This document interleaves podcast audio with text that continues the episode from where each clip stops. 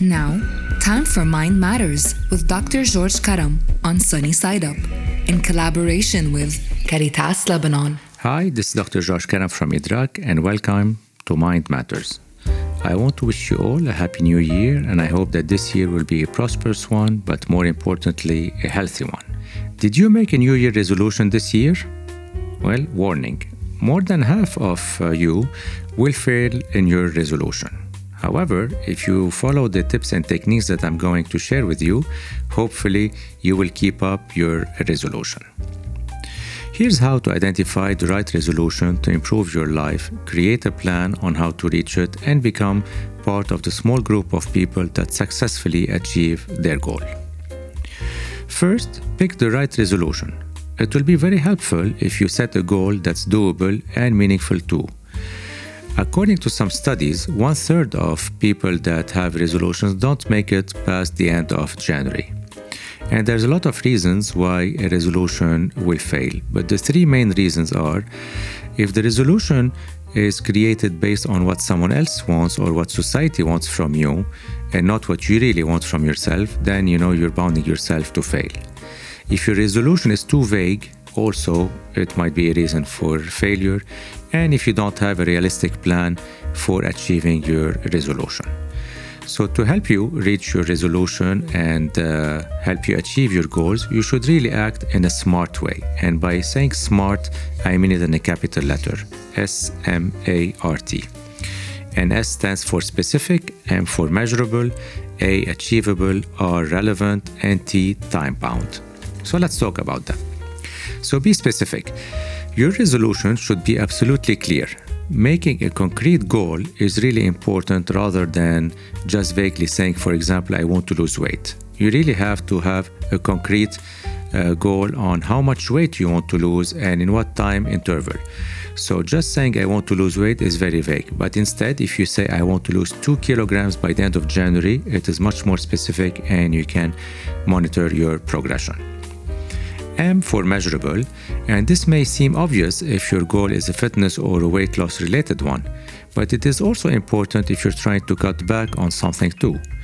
So, logging progress into a journal or making notes on your phone or an app designed to help you track behavior can reinforce the progress no matter what your resolution may be. Achievable.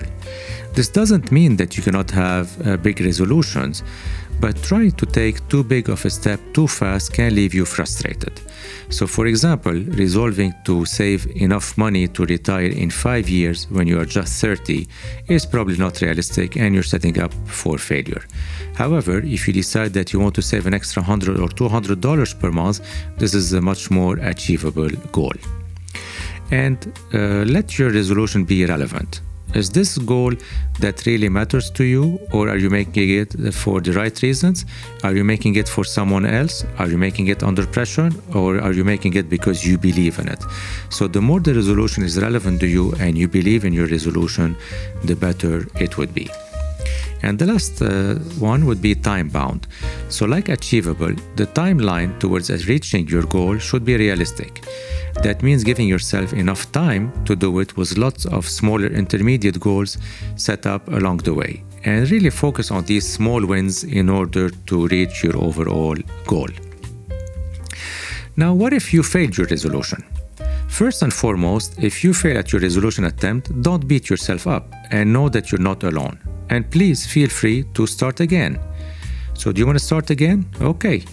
Remember that the resolution does not need to be tied to a new year. It can be following a weekend, it can be following your birthday, it can be on Monday, it can be after Valentine's, it can be tomorrow. So, really, if you already failed at your resolution, you don't have to wait a whole year to start a new one.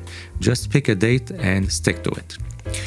And uh, when the resolution fall apart, but you still want to try again, talk to yourself like you would do uh, to a child who is feeling discouraged. You would not tell a child you failed because you're an idiot, but rather you would tell him, "Come on, you can do it. Believe in yourself." And talk to yourself the same way, and the, that will help you reach your resolution.